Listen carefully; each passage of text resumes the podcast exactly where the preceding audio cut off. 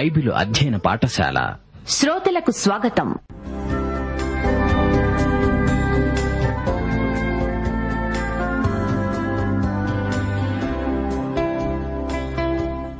యేసుక్రీస్తు ప్రభు దైవత్వాన్ని ఆయన ఔన్నత్యాన్ని ప్రధాన యాజకత్వాన్ని ఆయన చేసిన బలియాగాన్ని ఆయనతో విశ్వాసులకుండే సంబంధాన్ని వివరించే పత్రిక హెబ్రీలకు రాసిన పత్రిక.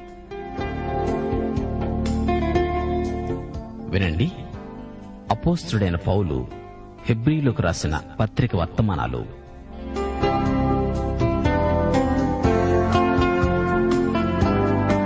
శ్రోతలు బాగున్నారా? రోజులు చాలా వేగంగా గడిచిపోతున్నట్లు అనిపిస్తోందా? కాలం వేగవంతంగా పరిగెడుతోంది గదు కాలం వేగం పని అనుకుంటూ లెక్కలు చూసుకుంటూ గుణించుకుంటూ కంగారు పడిపోతున్నాము. ప్రతిదీ త్వర త్వరగా చేయాలని ఆరాటపడుతున్నాము. కాలంలో మనం ఉన్నాము. ఎంత త్వరగా పనిచేస్తే అంత చురుకు మనిషి అనుకుంటున్నాము. ఈ అతివేగంతో మనిషికి జ్వరం వస్తోంది. చదువు ఎక్కువైపోతోంది డబ్బు ఎక్కువైపోతోంది. కాలమేదో తనదైనట్లు మానవుడు దానితో ఆడుకుందామనుకుంటున్నాడు. శ్రోతలు కాలం దేవునిది. కాలానికి సృష్టికర్త దేవుడు. నీవు నేను కాలంలో ఉన్నాము కాని దేవుడు నిత్యత్వంలో ఉన్నాడు. కాలం నీవు పోగొట్టుకునేది కాదు కాలం ఎప్పుడూ మనిషిది కాదు. కాలంలో నిత్యత్వం దృష్ట్యా దేవుని బిడ్డలం మనం జీవించాలి. నిత్యుడైన దేవుడు నీలో నాలో ఉన్నాడు ఆయన కాలం కంటే గొప్పవాడు. ఏమంటారు? ఒకటి కొరింత ఏడో అధ్యాయం ఇరవై తొమ్మిదో వచనంతో ఈరోజు పాఠానికి మిమ్మలను ఆహ్వానిస్తున్నాము. కాలము సంకుచితమై ఉన్నది. గనుక ఇక మీదట భార్యలు కలిగిన వారు భార్య లేనట్లుగా ఏడ్చేవారు ఏడ్వనట్లుగా సంతోషపడేవారు సంతోషపడనట్లుగా కొన్నవారు కొన్నది తమది కానట్లుగా ఈ లోకమును అనుభవించేవారు అమితముగా అనుభవించనట్లుగా ఉండాలి. ఏలయనగా ఈ లోకపు నటన గతిస్తోంది. రండి ప్రార్థన చేసుకుందాము. కృపాసత్య సంపూర్ణుడా మా పరమ తండ్రి నీకు మా హృదయపూర్వకమైన కృతజ్ఞతలు ప్రభు. కోటి కంఠాలు నిన్ను స్తుతిస్తున్నాయి. దేవా నీ కృపా విజయాలను గానం చేస్తాము. నీ నామమే మాకు జీవం ఆరోగ్యం శాంతి. ప్రభు మృతులు నీ స్వరం విని బ్రతుకుతారు. విరిగిన ఎముకలు ప్రహర్షిస్తాయి నాట్యం చేస్తాయి. ప్రభు మా శ్రోతలను వారి కుటుంబాలను ఆశీర్వదించు. వారి పిల్లలను దీవించు తండ్రి. సంఘాలను సంఘ పరిచర్యలను అభిషేకించు దేవా. సంఘ పరిచర్యలన్నిటినీ బలపరుచు ప్రభు. ఆత్మల సంపాదన విరివిగా జరుగునట్లు కాపురులకు సువార్తికులకు సేవాదర్శనం అనుగ్రహించు దేవా. రోగులను ముట్టి బాగుచెయ్యి ప్రతి క్రైస్తవ విశ్వాసికి వ్యక్తిగత జీవితమందు ఉజ్జీవం ప్రసాదించు ప్రభు. అనుదినము నీ బిడ్డలు క్రీస్తును పోలి జీవించగల శక్తిని పరిశుద్ధాత్మ నింపుదల ద్వారా దయచేయి తండ్రి. బలహీనులను వికలాంగులను వృద్ధులను ప్రత్యేకంగా పరామర్శించు ప్రభు. మా దేశమును దేశ ప్రభుత్వమును అధికారులను ఆశీర్వదించుమని శాంతి భద్రతలు కలిగి ప్రజలు జీవించగలుగునట్లు నైతిక ఆధ్యాత్మిక విలువలు ప్రజా జీవితములో పరిరక్షించబడినట్లు సైతానీయ దుష్టశక్తులు లయమగునట్లు కృప అనుగ్రహించుమని యేసుక్రీస్తు వారి దివ్యనామమున ప్రార్థిస్తున్నాము తండ్రి. ఆమెన్.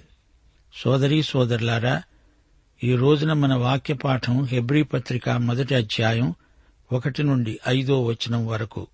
సావధానంగా వినండి. ఈ పత్రికలో మొదటి పది అధ్యాయాలు సిద్ధాంతపరమైన ప్రసంగాలు. యేసుక్రీస్తు పాత నిబంధన వ్యవస్థ కంటే గొప్పవాడు అనే అంశమే ఈ పది అధ్యాయాలలో చర్చించబడింది. చివరి మూడు అధ్యాయాలు క్రైస్తవ ప్రవర్తనకు సంబంధించిన ఉపదేశాలు. యేసుక్రీస్తును కలిగిన వారి కర్తవ్యం వారికి కలిగే దీవెనలు చివరి భాగంలో విశదీకరించబడ్డాయి. ఇదే క్రమంలో పౌలు ఇతర పత్రికలు రాశాడు. ముందు సిద్ధాంతం తరువాత ఆచరణ. పౌలు ఈ పత్రికను రాశాడనడానికి ఇదొక నిరూపణ. ఇది దేవుని వాక్యం. దేవుని ఆత్మ రాయించిన లేఖనమిది. మానవుని కర్తృత్వం ఇందులో లేనే లేదు. హెబ్రీ పత్రిక పత్రికలన్నింటిలోకి ఎంతో గొప్పది. యేసుక్రీస్తు వ్యక్తిత్వం ఈ పత్రికలో ఎంతో తేటగా కనిపిస్తోంది. యోహాను సువార్త పదహారో అధ్యాయం పన్నెండు నుండి పదిహేనో వచనం వరకు ప్రభు అన్నాడు సత్యస్వరూపి అయిన ఆత్మ వచ్చినప్పుడు మిమ్మను సర్వసత్యములోనికి నడిపిస్తాడు. ఆయన తనంతట తానే ఏమీ బోధింపక వేటిని వింటాడో వాటిని బోధించి సంభవించబోయే సంగతులను మీకు తెలియచేస్తాడు. ఆయన నా వాటిలోనివి తీసుకొని మీకు తెలియచేస్తాడు. గనుక నన్ను మహిమపరుస్తాడు. తండ్రికి కలిగినవన్నీ నావి. అందుచేత ఆయన నా వాటిలోనివి తీసుకొని మీకు తెలియచేస్తాడని నేను చెప్పాను. శ్రోతలు గ్రహించండి. ఈ పత్రిక హీబ్రూ విశ్వాసులను ఉద్దేశించి రాయబడింది. వీరు రెండు యుగాలకు మధ్య యుగసంధిలో ఉన్నారు. అనగా ధర్మశాస్త్ర యుగం ముగింపు కృపాయుగారంభం. ఈ రెండిటి మధ్య ఎంతో తేడా ఉంది. బలులు లేవు అర్పణలు లేవు గొర్రెపిల్లలు లేవు ఎద్దులు దహన బలులు లేవు. కృపాయుగం వచ్చింది. యేసుప్రభువే దేవుడు అంగీకరించిన చిట్ట చివరి బలి.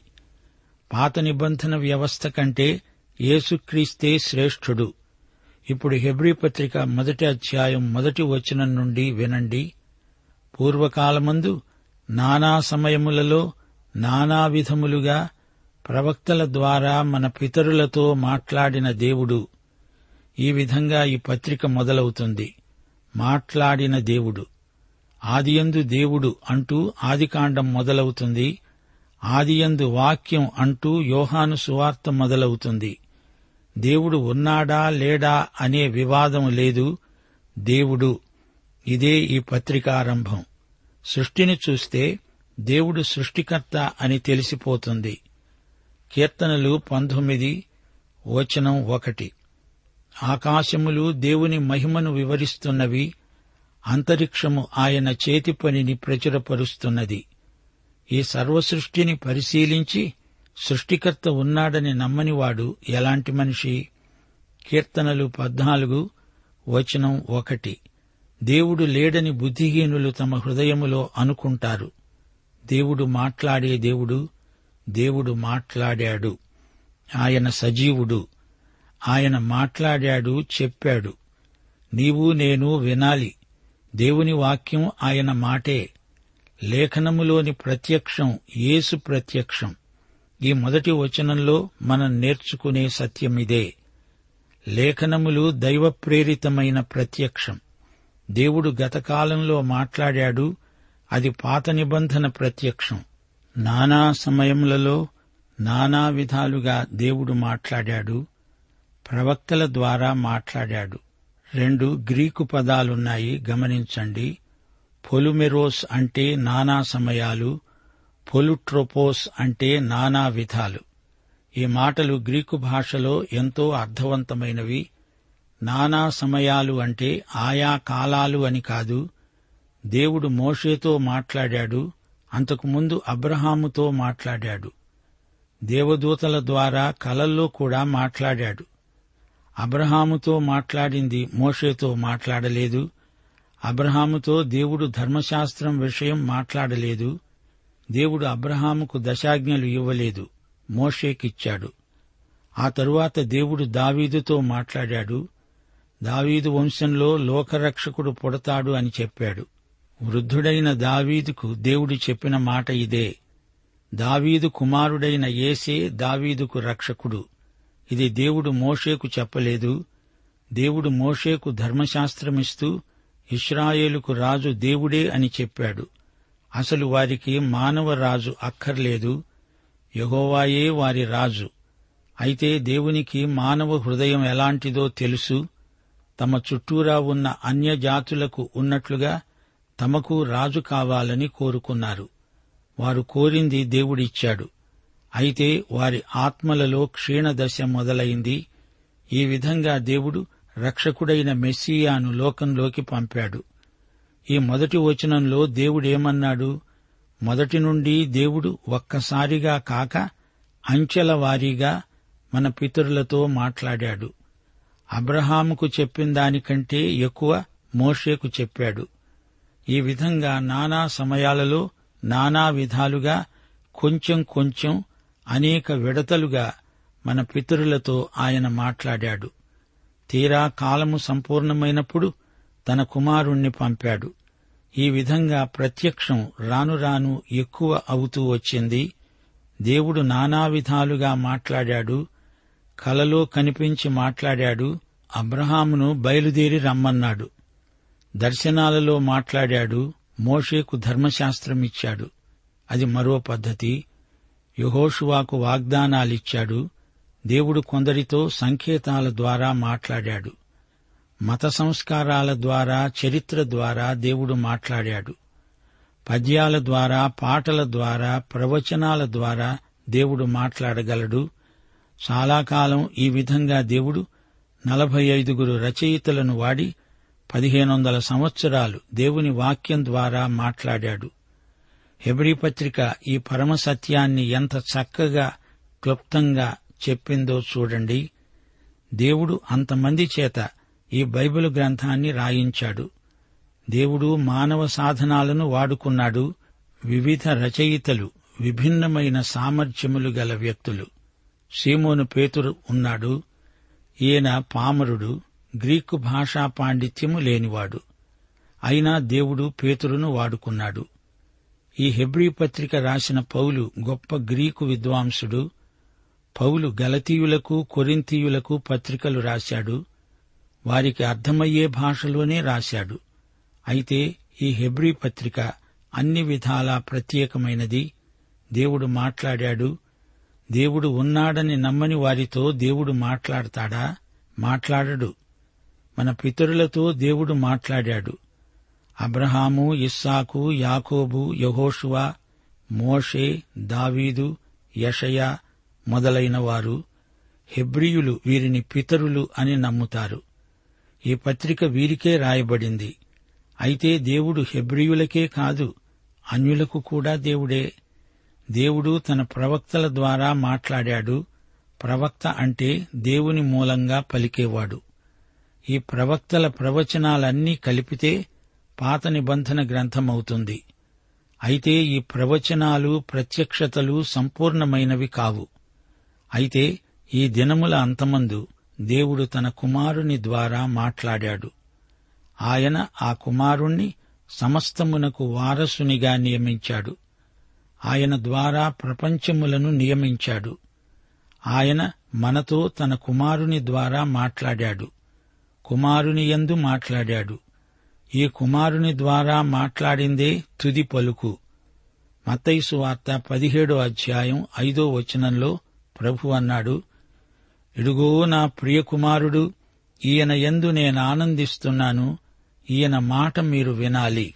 క్రీస్తునందు దేవుడు మాట్లాడింది చివరి మాట అన్నప్పుడు నీతో నాతో అందరితో ఆయన చెప్పదలుచుకున్న తుది పలుకు అదే. ఆయన కుమారుడైన ఇమ్మానుయేలే మనతో ఉన్నాడు. పాత నిబంధన ప్రవక్తలందరికంటే రచయితల కంటే క్రీస్తే గొప్పవాడు శ్రేష్ఠుడు. ప్రత్యక్షతా సర్వస్వమంతా క్రీస్తునందే ఉన్నది. పాత నిబంధన అంతా నెరవేర్చినవాడు ఆయనే. దేవుడు మనతో మనలో ప్రతి ఒక్కరితో మాట్లాడాడు. యోహాను సువార్త పదహారో అధ్యాయం పదిహేనో వచనంలో ప్రభువు చెప్పినట్లు పరిశుద్ధాత్మ ప్రభువు వాటిలోనివి తీసుకొని మనకు తెలియచేస్తాడు. దేవుని ఆత్మ యోహాను యాకోబు పౌలు పేతురు అనే వారికి క్రీస్తు సంగతులు చూపాడు. వారు రాశారు కుమారుడు సర్వశ్రేష్ఠుడు. ఏడు విషయాలలో యేసుక్రీస్తు శ్రేష్ఠుడు. ఒకటి భవిష్యత్ కార్యక్రమంలో. రెండు ప్రతి విషయంలో దేవుని చిత్తం సంకల్పం. మూడు దేవుని వ్యక్తిత్వం నాలుగు. అన్నిటినీ నిర్వహించటంలో ఐదు. పాపాలు క్షమించటంలో ఆరు.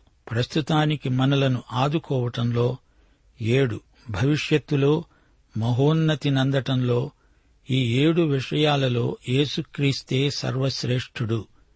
ఆయనకు సాటి ఎవ్వరూ లేరు. మూడో వచనం. ఆయన దేవుని మహిమ యొక్క తేజస్సును ఆయన తత్వము యొక్క మూర్తిమంతమునై ఉండి తన మహత్తుగల మాట చేత సమస్తము నిర్వహిస్తూ పాపముల విషయములో శుద్ధీకరణము తానే చేసి దేవదూతల కంటే ఎంత శ్రేష్టమైన నామము పొందాడో వారికంటే అంత శ్రేష్ఠుడై ఉన్నత లోకమందు మహామహుడైన దేవుని కుడిపార్శ్వమున కూర్చున్నాడు.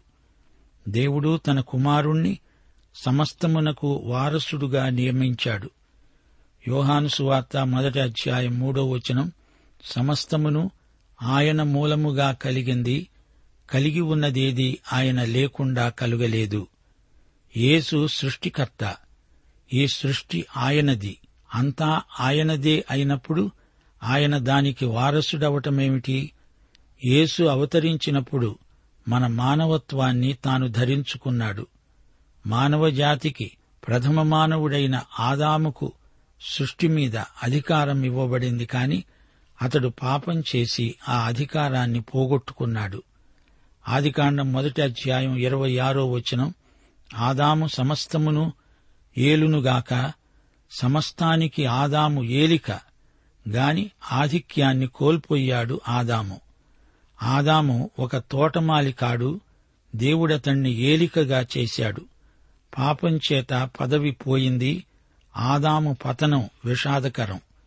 యేసుక్రీస్తు కడపటి ఆదాము. దేవుడే మానవుడై యేసుక్రీస్తుగా జన్మించాడు. ఆయన ఎన్నో అద్భుతాలు చేశాడు. ప్రకృతి శక్తులను శాసించాడు. తుపానును గద్దించాడు. ఐదు వేల మందికి ఆహారం పెట్టాడు.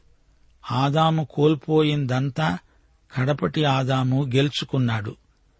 యేసు దేవుని కుమారుడై మనుష్య కుమారుడై సమస్తమునకు వారసుడయ్యాడు. విశ్వాసులు క్రీస్తుతో కూడా దేవునికి సహవారసులవుతున్నారు. రోమాపత్రిక ఎనిమిదో అధ్యాయం పదహారు పదిహేడు వచనాలు. మనము దేవుని పిల్లలమని ఆత్మ తానే మన ఆత్మతో కూడా సాక్ష్యమిస్తున్నాడు. మనము పిల్లలమైతే వారసులము అనగా దేవుని వారసులము. క్రీస్తుతో కూడా మహిమ పొందుటకు ఆయనతో శ్రమపడిన ఎడల క్రీస్తుతోడి వారసులము. మనం క్రీస్తుతో సహవారసులం. సహవారసులంటే సమాన వారసులమని కాదు సహవారసునికి తన ఇష్టమొచ్చినట్లు చేయడానికి వీల్లేదు. ఆయనకు సహవారసుణ్ణి గనుక ఆయన ఇష్టమే నా ఇష్టం. యేసుకు మనం జతపనివారం. ఆయన మనకు జతపనివాడు అనకూడదు. అయితే మన స్వాస్థ్యం నిర్మలమైనది. వాడబారనిది. అది పరలోకంలో మన కోసం భద్రపరచబడి ఉంది. ఆదాము కోల్పోయిందంతా మనకు సంపాదించి పెట్టి మనలను తనతో సహవారసులనుగా చేసుకున్నాడు. ప్రవక్తలకు పాత నిబంధనలో ఇట్టి భాగ్యం లేదు. ఆయన ప్రవక్తల కంటే శ్రేష్ఠుడు. మరో మాట ఆయన ద్వారా ప్రపంచములను నిర్మించాడు. ఇక్కడ ప్రపంచములు అంటే యుగములు అని అర్థం. ఆయన ద్వారా యుగములను తానే సృజించాడు యుగములకు తానే సృష్టికర్త అయ్యాడు. ఆదియందు దేవుడు భూమి ఆకాశములను సృజించాడు నిజమే. యుగములన్నీ ఆయన సృష్టే. ఆయన భవిష్యత్ ప్రణాళిక యుగయుగములకు పర్యాప్తమై ఉన్నది. దేవుడు ఈ సమస్త చరాచర జగత్తును సృష్టించడంలో యుగయుగాల ప్రణాళిక కార్యక్రమం ఉన్నది. దేవుడు చేసే ప్రతి పని ఎంతో అర్థవంతమైనది. ఆదాము హవలను దేవుడు ఏదెను తోటలో ఉంచి వారికి చిన్న పరీక్ష పెట్టాడు. చెట్టు మీది పండు తినొద్దు అన్నాడు. భూమి మీది ఆదాము హవలే దేవునికి సమస్య అయ్యారు. చెట్టు మీది పండు కాదు. పండు తిన్నాడు. మానవుడు పరీక్షలో తప్పాడు. యుగయుగానికి దేవుడు ఇలాగే మానవునికి పరీక్షలు పెడుతున్నాడు. మోషే కాలంలో దేవుడిచ్చిన ధర్మశాస్త్రం ఒక పరీక్షే. అందులో కూడా మానవుడు తప్పాడు. ధర్మశాస్త్రం మీరితే పాపం ధర్మశాస్త్ర క్రియలు చేయకపోతే పాపం. ఏ మానవుడు ఆ ఉన్నత ప్రమాణాన్ని అందుకోజాలడు. ధర్మశాస్త్రం విషయంలో ప్రతి మనిషి నేరస్తుడు ముద్దాయి అవుతున్నాడు. ధర్మశాస్త్రం మానవుడు పాపి అని నిర్ధారణ చేసింది దేవుడు మరో విధానం ప్రవేశపెట్టవలసి వచ్చింది. అదే కృప. క్రీస్తు ద్వారా కృప వెంబడి కృప మనకు అనుగ్రహించబడింది. ఆ తరువాత దేవుని వ్యక్తిత్వం విషయంలో యేసు యొక్క ప్రత్యేకత ఎంత గొప్పదో చూడండి. యేసు దేవుని మహిమ యొక్క తేజస్సు దేవుని తత్వము యొక్క మూర్తిమత్వం తన మహత్తుగల మాట చేత సమస్తము నిర్వహిస్తూ పాపముల విషయములో శుద్ధీకరణము తానే చేసి ఉన్నత లోకమందు మహామహుడైన దేవుని కుడిపార్శ్వమున కూర్చున్నాడు. యేసు దేవుని మహిమ యొక్క తేజస్సు. సూర్యుని ప్రకాశాన్ని తేరి చూడలేము. సూర్యుని కిరణాల ద్వారా వెలుగు వేడిమి మనకు చేరుతాయి. సూర్యకిరణాలలో స్వస్థత ఉంది. అలాగే దేవుని మహిమను మనము తేరి చూడలేము. అయితే క్రీస్తునందు దేవుని మహిమను చూడగలం. యేసునందు దేవుని మహిమ యొక్క తేజస్సు మనకు కనిపిస్తుంది. ఆయనే దేవుని మహిమ తేజస్సు వర్చస్సు. దేవుణ్ణి ఎవరూ చూడలేదు గాని క్రీస్తునందు దేవుణ్ణి మనం చూడగలం. సూర్యకిరణాల వల్ల సూర్యుణ్ణి మనం అనుభవించగలుగుతున్నాము. అలాగే దేవుని ప్రత్యక్షమంతా క్రీస్తే. యేసుక్రీస్తు దేవుని తత్వము యొక్క మూర్తిమత్వం. దేవుని సారాంశమే యేసుక్రీస్తు. దేవుని రూపమే యేసు రూపుకట్టిన దేవుడే యేసు. కొలసీ పత్రిక రెండో అధ్యాయం తొమ్మిదో వచనంలో పౌలు ఇదే మాట అన్నాడు దేవత్వము యొక్క సర్వ పరిపూర్ణత శరీరముగా క్రీస్తునందు నివసిస్తున్నది. యేసుక్రీస్తే సర్వమునకు ఆధారభూతుడు. తన మహత్తుగల మాటచేత సమస్తమును నిర్వహిస్తున్నాడు. తన మాటచేతనే సమస్తము సృజించాడు.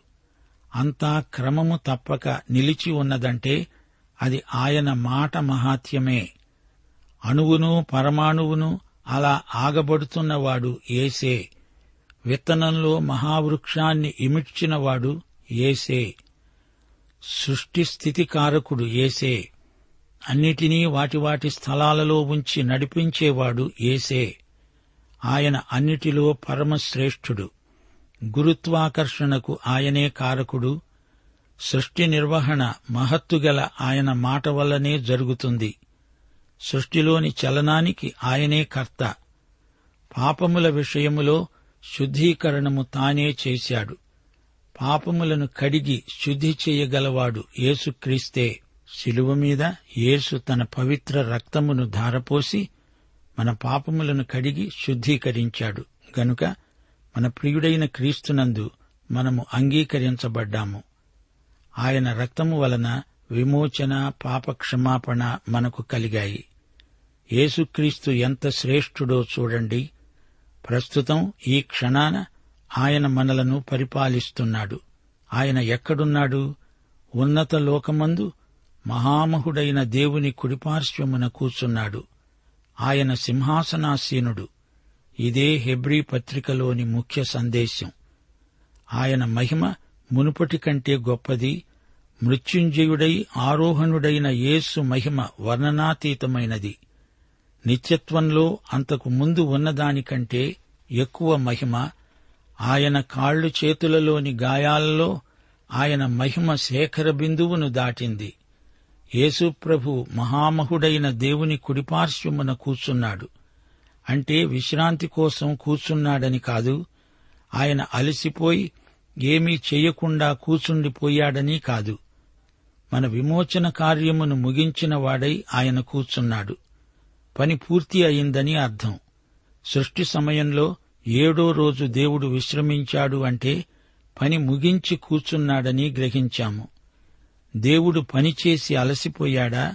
అలా కాదు విశ్రమించాడు. అంటే పని ముగించాడు అని అర్థం. ఇక చేయవలసిందేమీ లేదు సమాప్తం. యేసు విమోచన కార్యం పూర్తి చేశాడు. కొలసీ పత్రిక రెండో అధ్యాయం తొమ్మిది పది వచనాలు. దేవత్వము యొక్క సర్వపరిపూర్ణత శరీరముగా క్రీస్తునందు నివసిస్తున్నది. ఆయన యందు మీరు సంపూర్ణులై ఉన్నారు. ఆయన సమస్త ప్రధానులకు అధికారులకు శిరస్సై ఉన్నాడు. ఆయన యందు మనం సంపూర్ణులం ప్రియునియందు మనం అంగీకరించబడ్డాము. మనలను రక్షించడానికి ఆయన ఇక్కడ చనిపోయాడు. రక్షించబడిన మనలను కాపాడడానికి ఆయన అక్కడ సజీవుడై ఉన్నాడు. ఆయన మన కొరకై విజ్ఞాపన చేస్తున్నాడు. ఆయన మనలను క్రమశిక్షితులనుగా తీర్చిదిద్దుతున్నాడు. యేసుక్రీస్తు ఈ క్షణంలో తండ్రి కుడిపార్శ్వమున ఉన్నాడు. మన కోసం ఉత్తరవాదిగా నిలిచి ఉన్నాడు.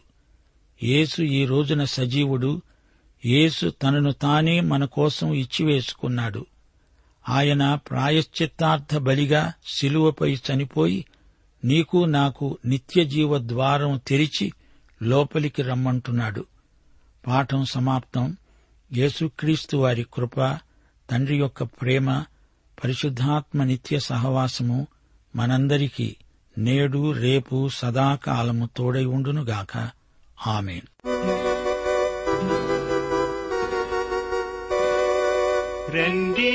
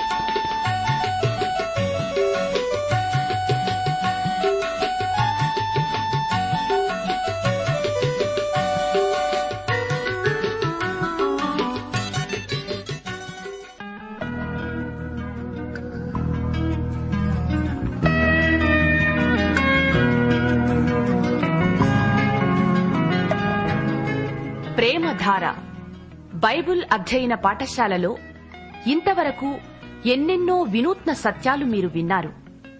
మీరు విన్న విషయాలను గురించి ఇంకా వివరంగా తెలుసుకోవాలని ఆశిస్తే ప్రస్తుతం మీరు వింటున్న హెబ్రీ పత్రిక వర్తమానాలను ఎవరు గొప్ప అనే చిన్న పుస్తకంగా సిద్ధం చేస్తున్నాం.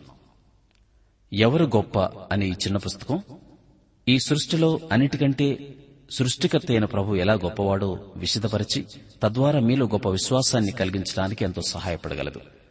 ఎవరు గొప్ప అనే చిన్న పుస్తకం కావలసిన వారు వెంటనే మాకు రాసి మీ పేరు నమోదు చేయించుకోవచ్చు. మా చిరునామా ప్రేమతార ట్రాన్స్వర్ రేడియో ఇండియా తపాలా సంచి నాలుగు సికింద్రాబాద్ ఐదు సున్నా సున్నా సున్నా ఒకటి ఏడు.